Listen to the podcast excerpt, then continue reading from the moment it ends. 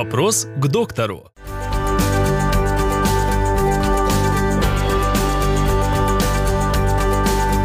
Нужно ли вырезать аденоиды? Аденоиды аденоидам рознь. Соответственно, э, когда задается вопрос, э, удалять или не удалять, то вы должны знать. Кстати, вот это одна из очень важных иллюстраций э, основ современной медицины. Вот смотрите, если вы пришли к врачу, и врач сказал удалять аденоид, а другой врач сказал не удалять аденоид, вы пошли к третьему, он сказал, давайте полечим, потом удалим, или удалим через полгода. Да? Вот в этом и состоит суть ненормальной медицины. Нормальная медицина, она состоит в следующем. Вопрос удалять или не удалять аденоид задается ежедневно, смотрите, ежедневно, несколько миллионов раз в кабинетах у врачей.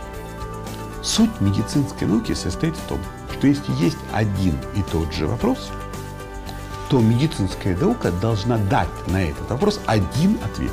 Один. Не может такого быть, что при одном и том же диагнозе мы обошли пять врачей.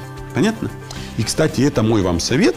Вы всегда узнаете, когда у нас будет нормальная медицина в стране, а когда нет. Вот когда вы придете с болезнью, условно говоря, с атопическим дерматитом каким-нибудь к трем врачам, и все три врача будут называть одни и те же лекарства, одни и те же методы лечения, вот значит, наконец-то к нам пришла нормальная медицина. Пока у нас сколько врачей, сколько мнений, и каждый что-то свое выдумал, то это не медицина.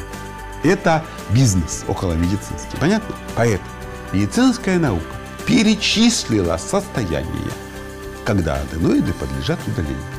Все.